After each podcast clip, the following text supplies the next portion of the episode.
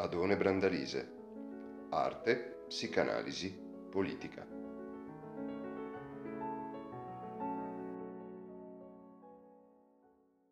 di Comunitas e ragioneranno, Marco diciamo, ragiona da, da Mo, prego, vedi, vedi, ragiona da Mo sul rapporto appunto territorio e Brandalise mi hanno chiesto di ragionare invece sul tema intercultura, il territorio alle prese con l'intercultura.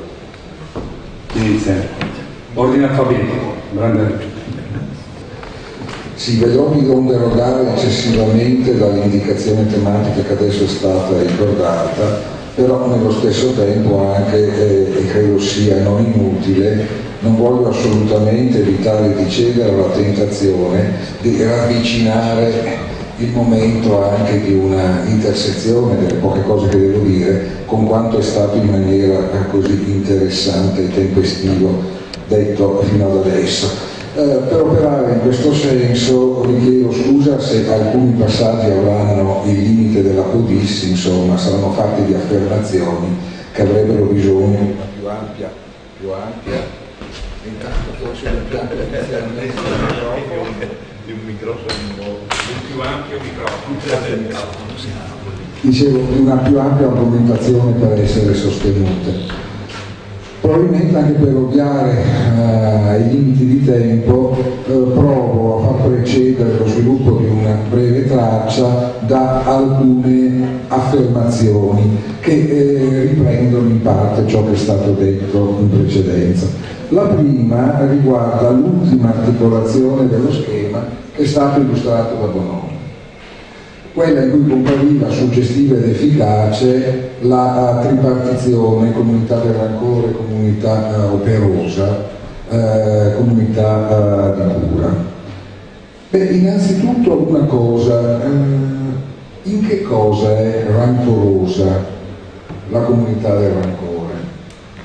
Avrebbe senso sotto questo profilo un'articolazione storica naturalmente di questo riferimento, perché originariamente, se penso soprattutto alla realtà veneta che mi è anche empiricamente più familiare, ma anche quella lombarda credo non se ne discosti, il rancore è innanzitutto rancore nei confronti di qualcosa che in precedenza era stato esposto dalla Coberti con particolare efficacia quando diceva per me politica è progetto, sintesi, elaborazione complessa di rapporti. Sì, il rancore era innanzitutto il rancore con, nei confronti di una cultura della complessità.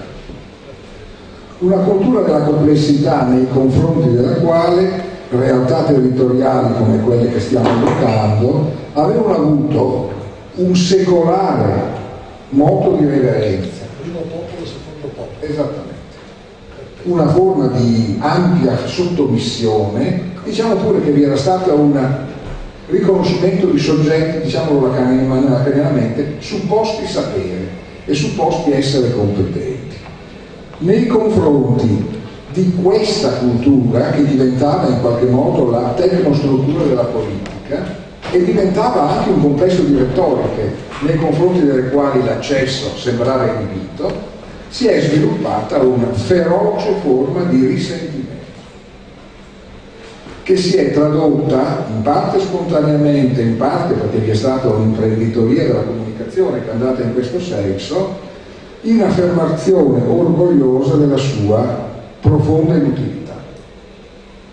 La cultura del complesso, ovvero sia la cultura di ciò che raccorda il qui, avvertito senza bisogno di essere pensato, a un complesso di processi più ampi è essenzialmente solo la giustificazione retorica di un'espropriazione di denaro, di potere e soprattutto di autostima. Soprattutto di autostima. Successivamente poi, indubbiamente, la cultura del rancore è diventata la cultura del rancore contro ciò che materializzava la confutazione palese di questa tesi. La tesi cioè che fosse possibile reggere i compiti politici attraverso una cultura, detto senza offesa, da geometra sostanzialmente, e che fosse possibile vivere pienamente il nostro qui senza nessun segno evidente di macro turbamenti di cui una declinazione concreta è la presenza dei migranti. Di qui conseguentemente la costruzione sociale, come si dice in questo caso in sociologhese, del migrante come forma sintetica e concreta, empiricamente constatabile, di un processo che non fa altro che rendere evidente ciò che è già accaduto, cioè il fatto che tutti coloro che in Veneto sono, vivono in Veneto da sempre, in Lombardia da sempre, negli ultimi 30 anni in realtà sono immigrati. Sono immigrati dalla loro precedente tradizionale realtà. Un'emigrazione più comoda, meno vistosamente dolorosa di quella dei pakistani o dei marocchini, ma tutto sommato, oso dire un po' provocatoriamente, altrettanto radicale. E conseguentemente qualcosa che rilancia in primo piano l'evidenza di come la relazione tra il qui, dove noi siamo, e il complesso che fa sì, e delle cose che fanno sì che il qui sia qui, richiede invece un grandissimo salto di qualità nella comprensione dei processi e conseguentemente un salto di qualità nella cultura di complessità. Ma riconoscere questa cosa sarebbe in qualche modo negare altre due cose. Uno, l'autosufficienza della gratificante comunicazione leghista che nel frattempo si è proposta, quella per cui non c'è conflitto di classe perché il microimprenditore e il suo operaio amoreggiano al bar dopo la, dopo la fine del lavoro, e l'altra sostanzialmente che prevede una adeguatezza della piccola patria compatta alla navigazione, quali che essi siano, nei macroflussi della globalizzazione. Accada ciò che accada nel mondo, noi chiusi nella nostra navicella possiamo di volta in volta contrattarci il nostro galleggiamento. Seconda cosa, sempre allora a proposito della triade, noi forse qui stiamo contemporaneamente vivendo la disperazione e in qualche modo una minima speranza del fatto che, che tra la comunità degli operosi e la comunità di cura sia possibile un'alleanza e una connessione. Non ci osiamo sperare perché siamo tutti convinti di vivere all'interno di un profilo dello, del momento che per dirla in tono scherzoso è quella di un lungo Tremonti dell'Occidente, per così dire, ma nello stesso tempo comprendiamo che le ragioni dei nostri stili intellettuali, se vogliono sopravvivere e svilupparsi, non possono fare a meno di ipotizzare che una connessione del genere sia possibile. E a questo punto però allora, e qui mi avvicino alla fase centrale del, delle sciocchezze che devo dirvi, dobbiamo probabilmente riconoscere una cosa, che ciò che identifica le due comunità è esattamente ciò che fino ad oggi impedisce la loro alleanza.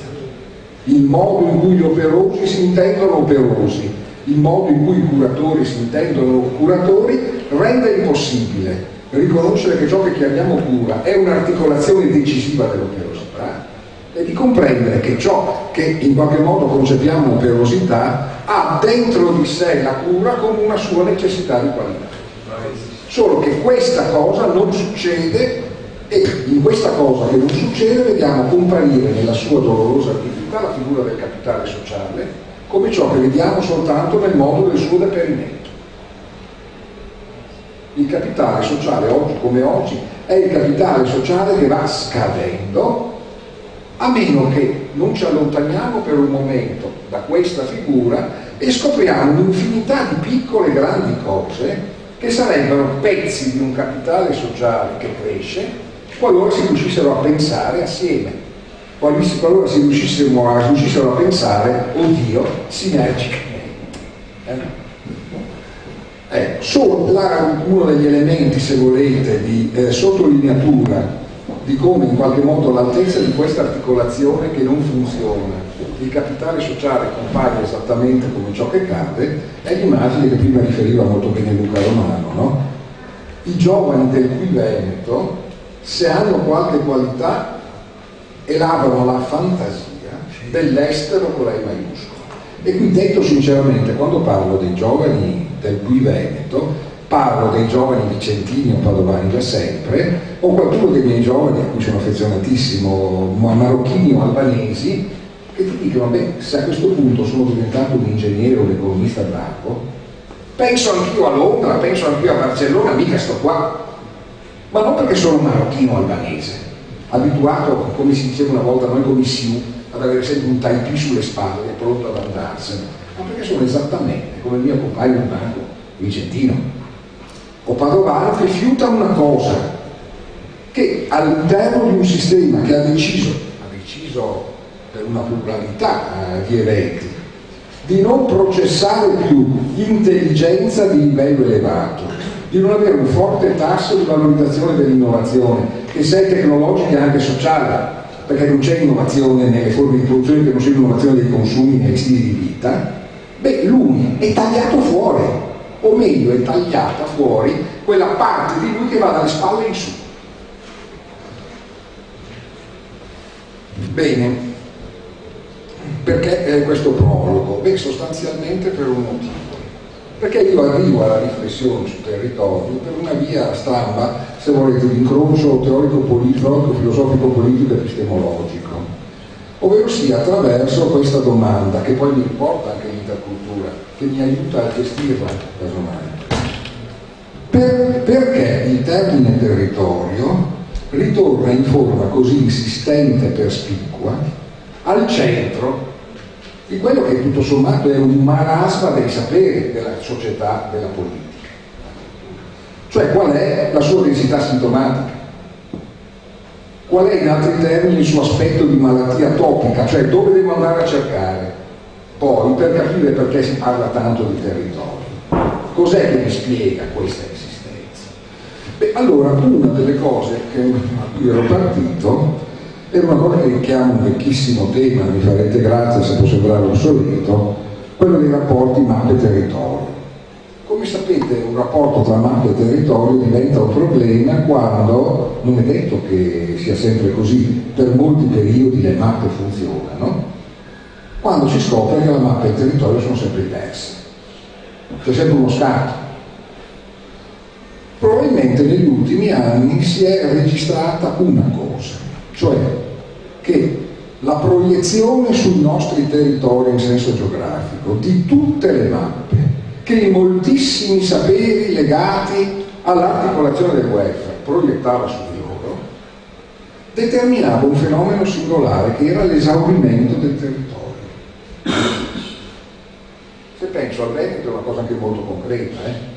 quando dico mappa vuol dire anche non sapere più dove localizzare delle attività economiche o delle attività produttive perché tutto il tuo spazio è stato occupato oppure perché non riesco più a fittare, a mettere insieme le diverse mappe che sono quelle dell'intervento welfaristico dell'intervento economico, trovando un codice che le unifica e che sono in grado, attraverso il quale sono in grado di comunicare alla gente che c'è dentro, sapendo che oltretutto la gente che c'è dentro è in parte quella che c'è dentro, in parte quella che c'è all'interno dei moltissimi territori molto più vasti ad esempio del Veneto che si intrecciano lì.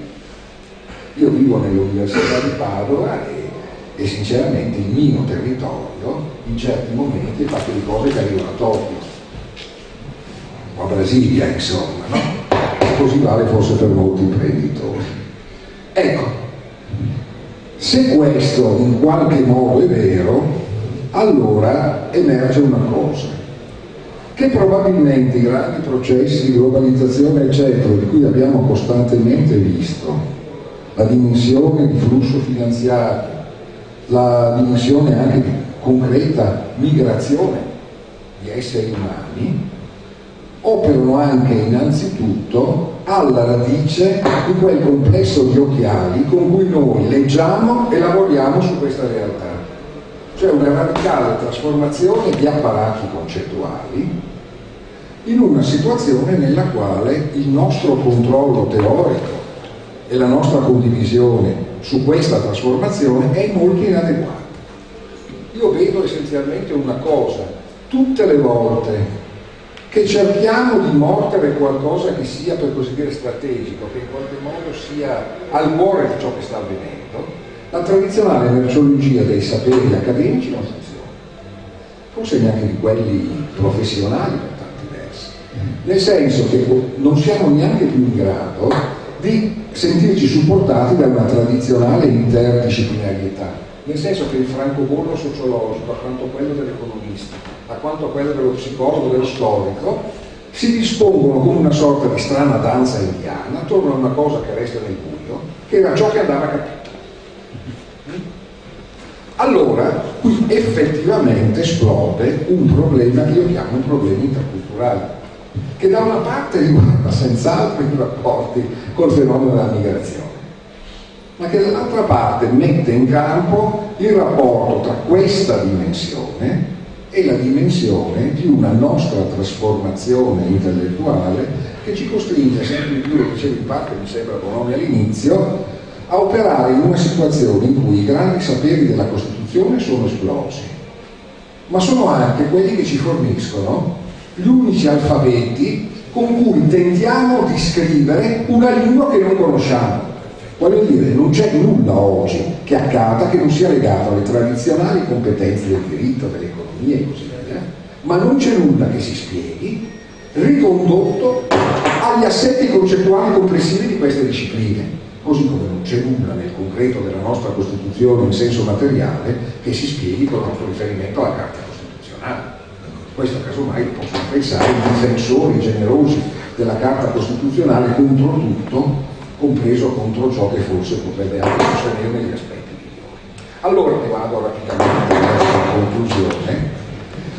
Probabilmente eh, vale la pena esattamente sul territorio di rimettere in campo una questione interculturale. Quando si parla di intercultura si pensa normalmente al migrante e per il momento, anche se non credo che fondamentalmente sia così e sia un nostro limite pensare che sia così, anche perché sinceramente guardate, tra la tribù dei figli degli avvocati padovani e quelli dei pensionati della metalmeccanica di Conegliano ci sono distanze molto più abissali che tra i cinesi e gli ottentori eh, ve lo garantisco. E casomai se c'è uno degli elementi di utilità che la presenza migrante ci mette in campo, è che probabilmente, come proprio una cartina al tornasole, rende evidente i terribili guasti in termini di capitale sociale che sono legati a un assoluto silenzio interculturale all'interno della nostra società, dove la più parte dei nostri vissuti sono reciprocamente incomunicabili e non sono mai traducibili in risorse.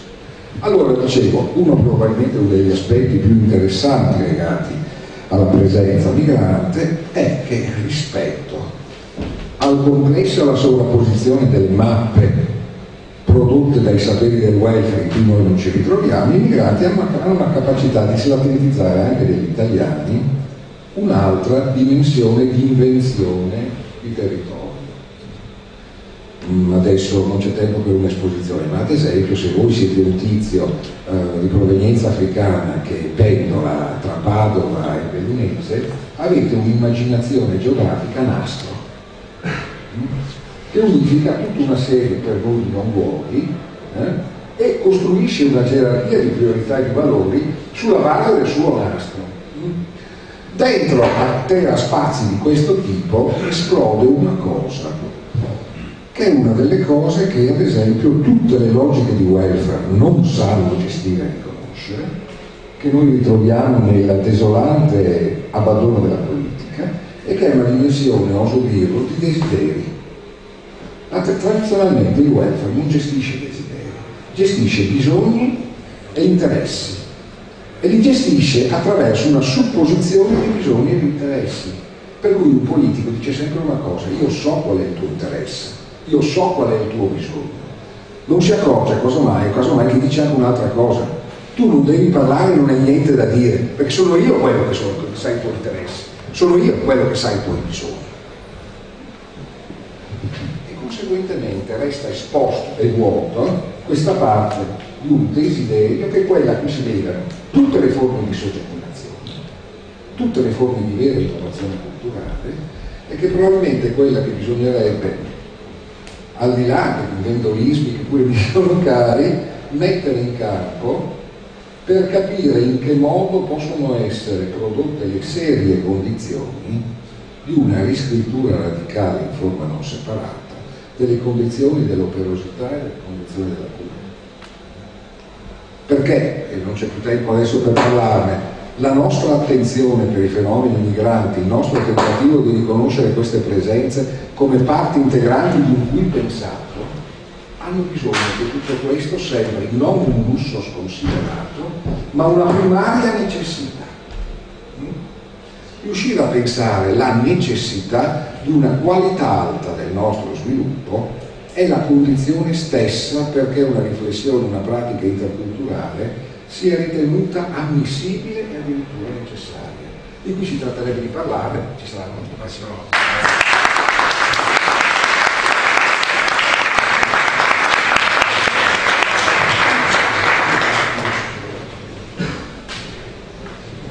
Ma io eh, riprenderei. Ti è piaciuta questa puntata? Segui gli aggiornamenti del podcast Adone Brandalise su Spotify e la pagina Facebook Adone Brandalise Teoria della letteratura. Alla prossima!